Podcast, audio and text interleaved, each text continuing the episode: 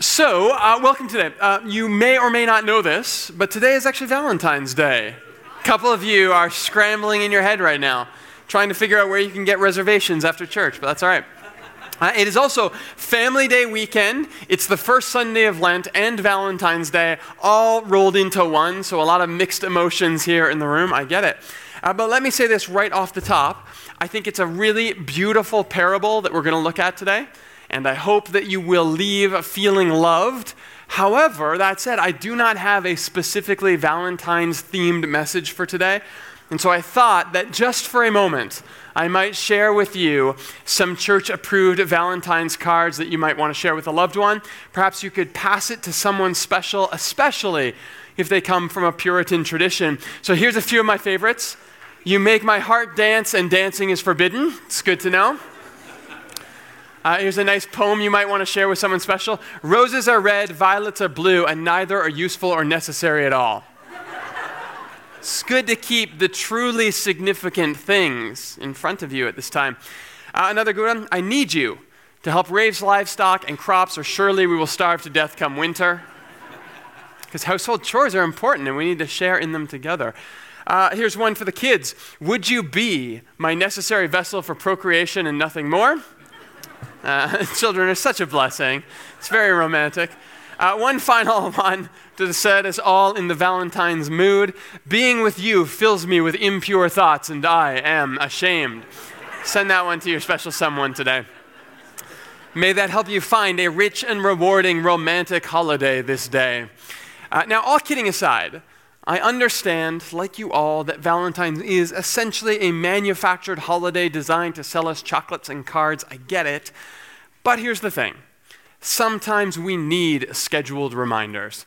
And so, even if it is forced, would you tell someone how much you love them today? Now, uh, as mentioned, this is also the first Sunday of Lent. That's nice that you're doing it right now. I appreciate that. I'll, thank you. I was thinking later, but this is even better. Um, as mentioned, it's also the first Sunday of Lent. And perhaps you weren't able to join us on Ash Wednesday. But even if you weren't, I hope that you are able to set aside some time to decide how you might participate in this Lenten season as you begin to prepare your heart for the coming of Holy Week and resurrection. And I know that seems a long ways off, although the weather has certainly hinted at spring this week. But Easter is such an important moment in the Christian calendar that it needs this kind of preparation. So please don't think of Lent as a downer. This season is not meant to depress you, that's not the point. It's designed to remind us of the waiting so that the payoff of resurrection can land most deeply in our souls. Now, last week we began our new season and series in the Gospels exploring the very hardest parables.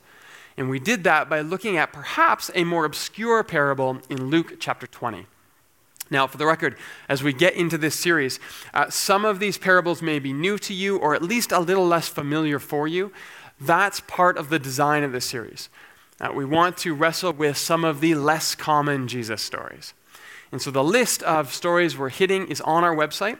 You click on the teaching tab under resources, you will find uh, the list of scriptures we'll be tackling for the next month. And incidentally, that is also where you can find the home church discussion questions that are posted every week. And so, even if you are not able to participate in a home church in this season, but you still want some tools to guide your reflection, those are available every week.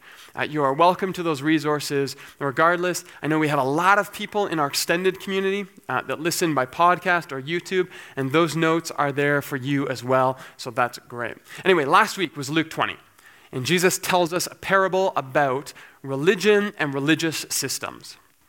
The larger point he's making being that religion doesn't own the vineyard in the story, God does. And that's not to say that religion is bad. I know a lot of people like to say they're not religious anymore. That's a new thing. Uh, but I'm religious. There, I said it. I have systems and rituals that help me to understand God and experience Him more fully. Sorry to break it to you, that's religion. But I try not to confuse my religion with the grand, expansive grace of the divine. Because He is always going to be bigger than me. And so, if we don't have room for God to change us and to shape us, sometimes to break us apart and put us back together in new ways, as Jesus says, then we may find that there is less and less room for us in the kingdom. And we may even actually begin to see God as a crushing weight instead of this gracious invitation he intends. So that was our parable last week. Today, we have yet another story that pushes against our comfortable imagination of Jesus. This one is found in Matthew 22. But before we go there, let's pray. Gracious God of invitation, may we hear your judgment for the gift that it is today, not the payment or penalty or punishment we imagine, but instead, this gracious offer to be broken apart and reassembled in your imagination. Uh, for all the ways that we continue to hold on to who we have been in the past, the ways we struggle to fight against your change, uh, for the ways that we fear how you might transform us. Would we instead learn to trust in your wisdom and your love for us? Uh, to know that being shaped, that being reshaped, to know that you have a destination and an image of something in beautiful mind for each of us. And so, where we need to be broken down, may we give ourselves over to you. And where we need to be rebuilt, would we trust that you are there as well? Where we are holding on, feeling squeezed, or perhaps even crushed a little may we come to understand that the breath that we are fighting for is freely available on the other side of your love. In the strong name of the risen Christ, we pray. Amen. All right, uh, Matthew 22. And this is a bit of a long one, but I kind of just want to read you the whole parable. Because for me, this is one that I think we kind of need to take in as a whole before we can really talk about it. And so Matthew 22, starting in verse 1, says this Jesus spoke to them again in parables, saying, The kingdom of heaven is like a king who prepared a wedding banquet for his son. He sent his servants to those who had been invited to the banquet to tell them to come, but they refused. Then he sent some more servants, and he said, Tell those who've been invited that I have prepared my dinner. My ox and fattened cattle have been butchered, and everything is ready. Come to the wedding banquet. But they paid no attention and went off. One to his field, another to his business. The rest seized his servants, mistreated them, and killed them. The king was enraged. He sent his army and destroyed those murderers and burned their city. And here is our first indication that this is not our typical nice and neat Jesus story. But then we read a more uh, typical Jesus response. The king said to his servants, The wedding banquet is ready, but those I invited did not deserve to come. So go to the street corners and invite to the banquet anyone you find. So the servants went out into the streets and gathered all the people they could find, the bad as well as the good, and the wedding hall was filled with guests. So here's that surprising grace we have somewhat ironically come to expect. I say ironic because I'm not sure you can say you expect something surprising. Regardless, the story is not actually over. Because when the king came in to see the guests, he noticed a man there who was not wearing wedding clothes. He asked, How did you get in here without wedding clothes, friend? The man was speechless. Then the king told the attendants, Tie him hand and foot and throw him outside into the darkness where there will be weeping and gnashing of teeth. For many are invited, but few are chosen.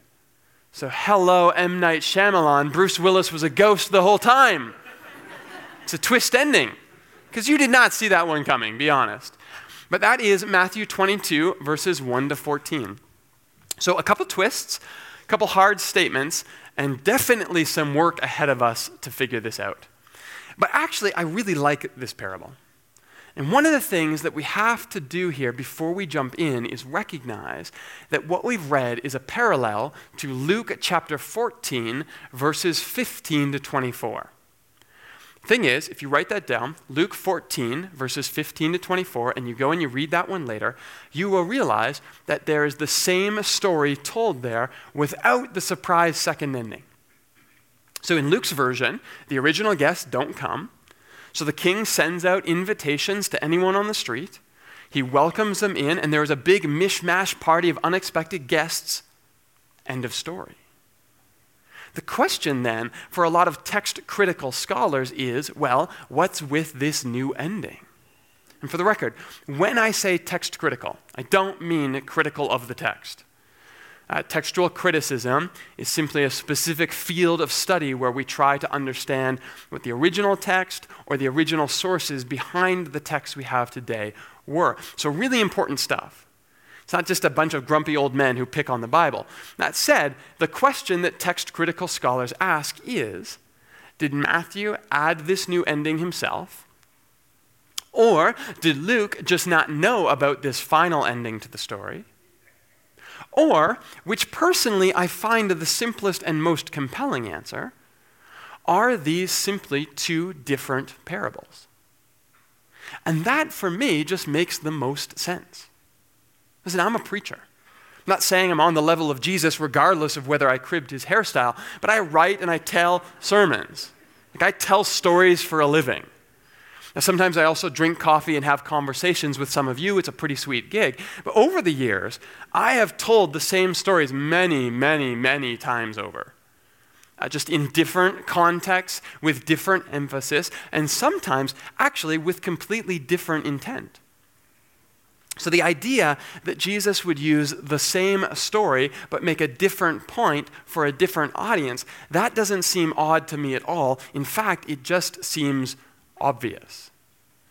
And if you look at the surrounding context, it makes sense too. In Luke, Jesus tells that version of the story when he is seated around a dinner table with a bunch of really important people. And so it's a story about how God's table is more open than we imagine it to be. That makes sense. In Matthew, the story is told during Holy Week, while Jesus is speaking to the religious authorities while he knows they are plotting to kill him behind the scenes.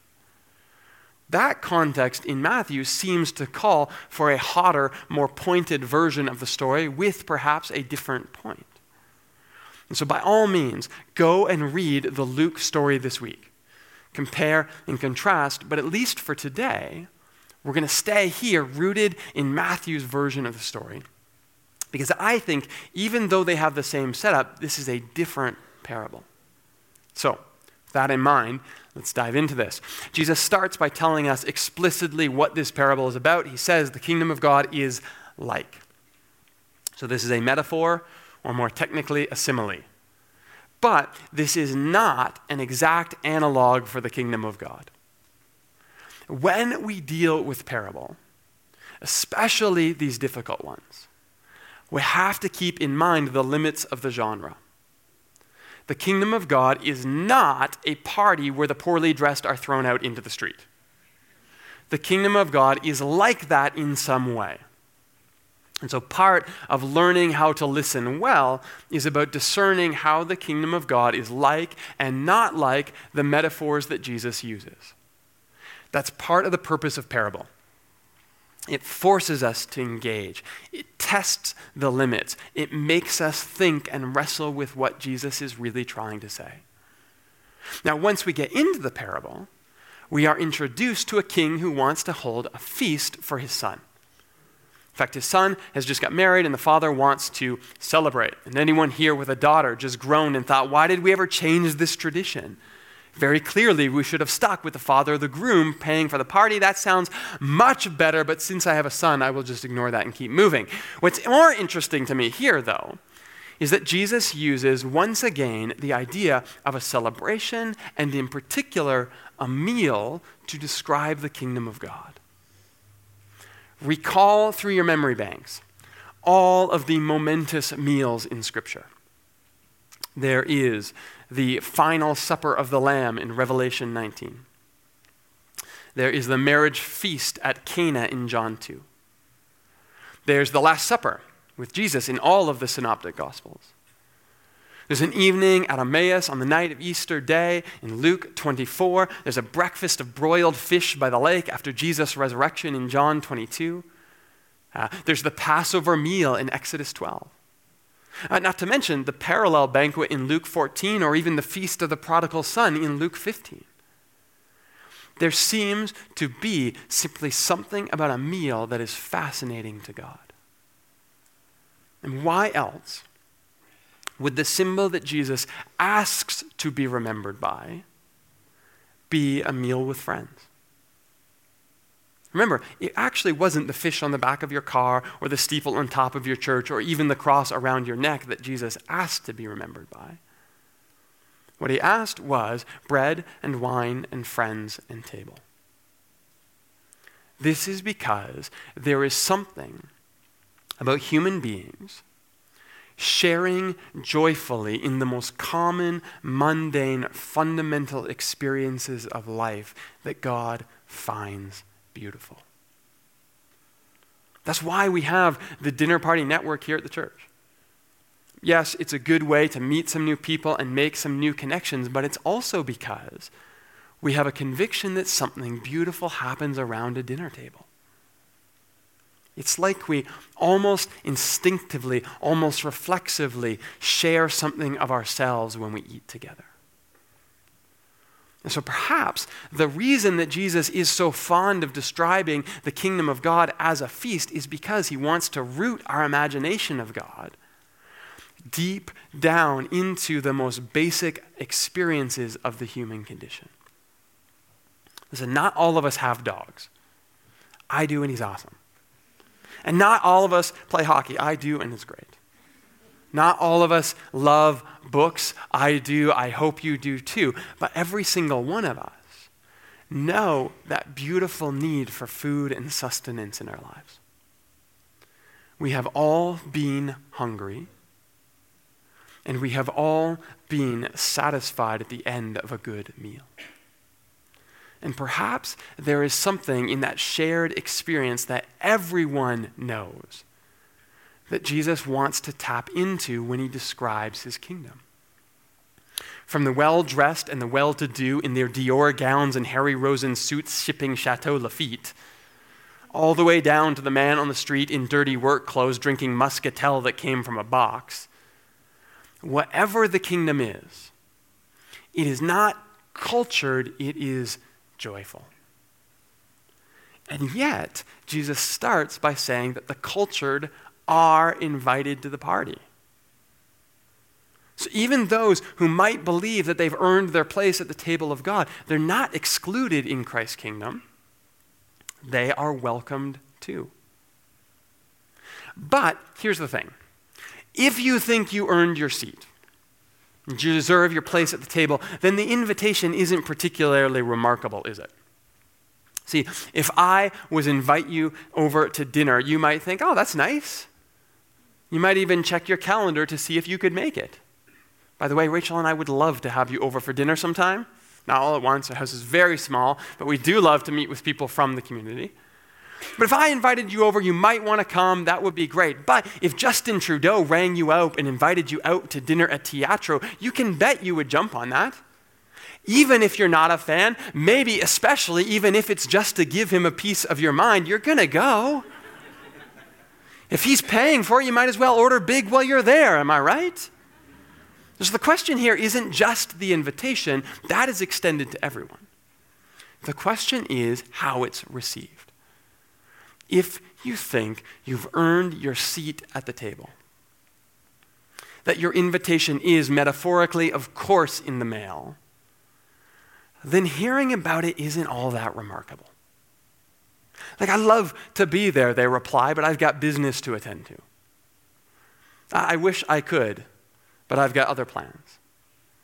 So the king actually says to them, No, you don't understand. Listen, this isn't just dinner, this is a party. My ox and fattened cattle have been butchered. Everything is ready. Listen, this isn't your grandma's chipped china. I've busted out the good stuff. The wine from deep down in the cellar is on the table. You don't want to miss this. But the guests still say no. And in fact, they don't politely refuse, they actually get offended at the king's insistence. So they beat up his messengers, they mistreat his offer, they kill his servants. And the king is rightly indignant.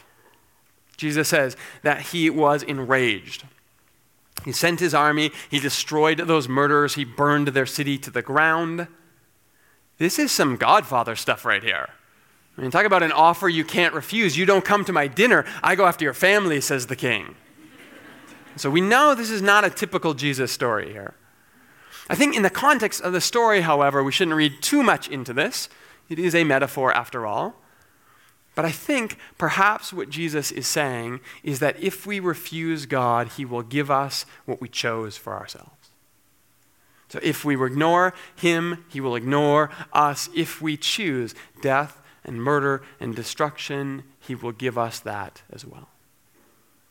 See, I actually don't think that God is in the game of punishment as much as we think he is. I think God is in the game of grace. But sometimes grace is giving us the thing that we chose. And sadly, I have often had to learn the most from the moments where I chose the path I knew I shouldn't have gone down. And in God's grace, He gave it to me, He let me, He watched me, and He waited for me. Sometimes, not always, but sometimes the pain that you're feeling is simply the consequence of the path that you chose. But that doesn't mean there is no return. Because the king then says, Well, I'm in the mood to party. So I'm going to party. Uh, go out and get whoever you can find and bring them in because this feast is not going to waste. If the comfortable people who look the part don't want to be here, then go and find some of those who perhaps chose a less wise path in the past. Those who made bad decisions somewhere along the line and invite them in for a second chance. In fact, Jesus explicitly says, invite the bad as well as the good. And truthfully, uh, the word bad there is poneros in the Greek. It's a little heavier than just bad. It is to be, quote, morally and socially worthless, wicked, evil, bad, base, worthless, vicious, degenerate, to be so deficient in quality in a physical sense as to be completely worthless. So to translate that bad is probably getting off the hook a little bit easy here, but, you know. And yet, if the story ended there, I think we'd still get it, right? That sounds like Jesus. Grace to those who didn't deserve it. Amen, brother. Thanks for the invite. I'll be there for dinner. But the hard part is the story isn't over. Because the king comes in, he sees a man who isn't wearing appropriate wedding attire, which, given the fact that the guests have just come in off the street, is not surprising at all. And yet the king says to him, How did you get in here without wedding clothes, friend? The man was speechless. Then the king told his attendants, Tie him hand and foot and throw him outside into the darkness where there will be weeping and gnashing of teeth. What on earth is going on here? Well, there are two main interpretations, neither of which I find completely satisfying. Augustine, way back in the fourth century, suggested that perhaps what has happened here is that these no good nicks who were invited in were then offered wedding clothes when they came into the palace. After all, if this king knew who he was inviting, he would know they would need appropriate wedding clothing, and in his graciousness, surely he offered it to them. Now, there is some precedent for this. Uh, even though there's nothing in the text to even remotely hint at this, there was a very famous rabbinic parable at the time about a king who entrusted royal robes to his most loyal subjects. The wise ones took the robes home and placed them in a closet for safekeeping. The foolish ones immediately put the robes on and wore them out to work and into the markets to show off to everyone. When the king called the subjects to appear before him, the wise went home, got the robes, and put them on. The foolish showed up in their now dirty clothes. So the king praised the wise subjects, but he took the robes of the foolish ones before kicking them out of his palace and into the darkness. Point being, the idea that the king would provide the clothing he expects you to wear in his presence is not completely fabricated, pun intended. No one? Okay, fine. But Augustine says that the reason this man is kicked out of the party is because even after having been invited in off the street, he refused flatly to dress in the robes that the king offered him. Now, that makes a lot of sense if you're willing to go along with the wardrobe service conjecture. However, it also kind of makes the second half essentially the same as the first half. God offers an invitation and people refuse. God offers clean robes and people refuse. So it works, but it doesn't add a whole lot to the story. The second common interpretation is that upon being invited, the guests, despite their lowly standing, were expected to then go home, wash, dress in their best, whatever that was, and appear before the king. Now, thinking here is it's not our appearance or good deeds or upright standing that get us into the party. That invitation goes out to everyone. But that doesn't mean that we aren't expected to then respond appropriately to the invitation. So anyone can come, but once you receive the invitation, you still have to go home and clean up and get ready. Uh, this is sometimes explained as the difference between works, what I do gets me into God's good graces, and fruit, I'm in by God's invitation. The question now is how do I respond in my life? And again, that one works too to some extent. I think it's obvious that there is some call on our lives, some desire that God has for us to become more than we are, you know, to grow, to mature, to become more holy. And so I think both of those interpretations are good and they're helpful. We have to accept God's grace, and we have to keep accepting God's grace. We have to accept God's grace and we have to respond to that grace with growth and maturity and transformation. It's good, it makes sense. There's still something missing here for me. And it's in this conversation, this non response from this guest. The king says, Friend, why aren't you dressed for a wedding? How did you get in here dressed like that? And I don't actually think this is a trick question. I, I don't actually think that the king expects him to be well dressed or even to have a good excuse. I think what the king is looking for is a conversation. Uh, tell me how you got in here, he says. Share with me your story. Tell me who you are and why it is that you were on the street to be welcomed into my party. Why aren't you dressed for a wedding, friend? Uh, because I've had a hard year and I've lost everything and I don't even have a suit anymore.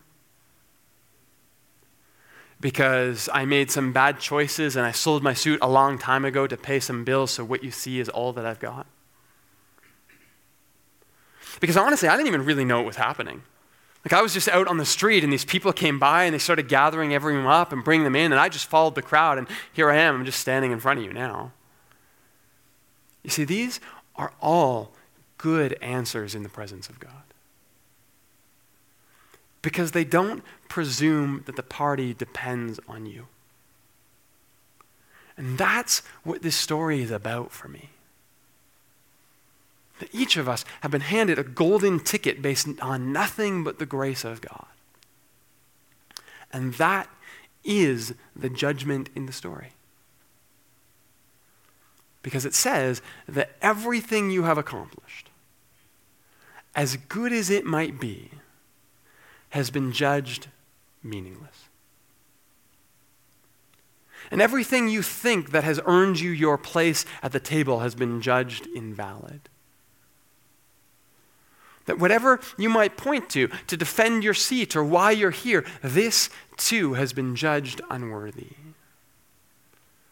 Because the only thing you have to do to experience the feast you're invited to is to learn to believe that you are welcome just because God says you are. Capon says it this way The only thing that can possibly be a problem for the kingdom is a faithless non acceptance of God's having solved the problem all by himself. The only ones who will not enjoy the meal are those who, in the very thick of the festivities, refuse to believe they are even at it.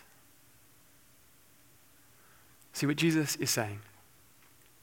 Is that the judgment of God on your life is that it wasn't enough to get you a seat. But the grace of God is that it doesn't matter because you are invited to the party anyway. May you recognize your invitation today. And when the king turns to ask, How did you get in here, my friend? Would you look him straight in the eye and say, I was invited? Let's pray. God, help us to fit into our imagination of you these parables that push and expand what we're comfortable with. This idea we have, where we create a dynamic interplay between your grace that invites us, but also this work and this goodness and this earning that we've done to, to be worthy of a seat at your table. And yes, we point towards you, but we still compare ourselves to others and we still lift ourselves up by the good things we've accomplished. We still look at our bank account and our clothes and all of the things that we think make us worthy. And we invest our identity in that. Would you begin, by the work of your Spirit, to dismantle that imagination? To help us realize that now we are the ones on the street who have been welcomed in for no reason but your grace. And when we stand in front of you, there is this dynamic mixture of things going on. Yes, we need to accept the new robes you offer us. And yes, we need to continue to grow and mature and become holy. But even in the midst of that, we need to be honest about our story with you. To say the only reason we're here is because we were invited by you. Help us not to see that as a diminishment of who we are, but a recognition of the deep and robust worth that you place in each of us. In the strong name of the risen Christ, we pray. Amen. Thank you for being here with us on Family Day weekend, on Valentine's Day, on the first Sunday of Lent, and you got that all done in one week. Uh, but we will end here, as we always do with this. Love God, love people, tell the story. Join us next week. We'll be back here next Sunday. Thanks, everyone.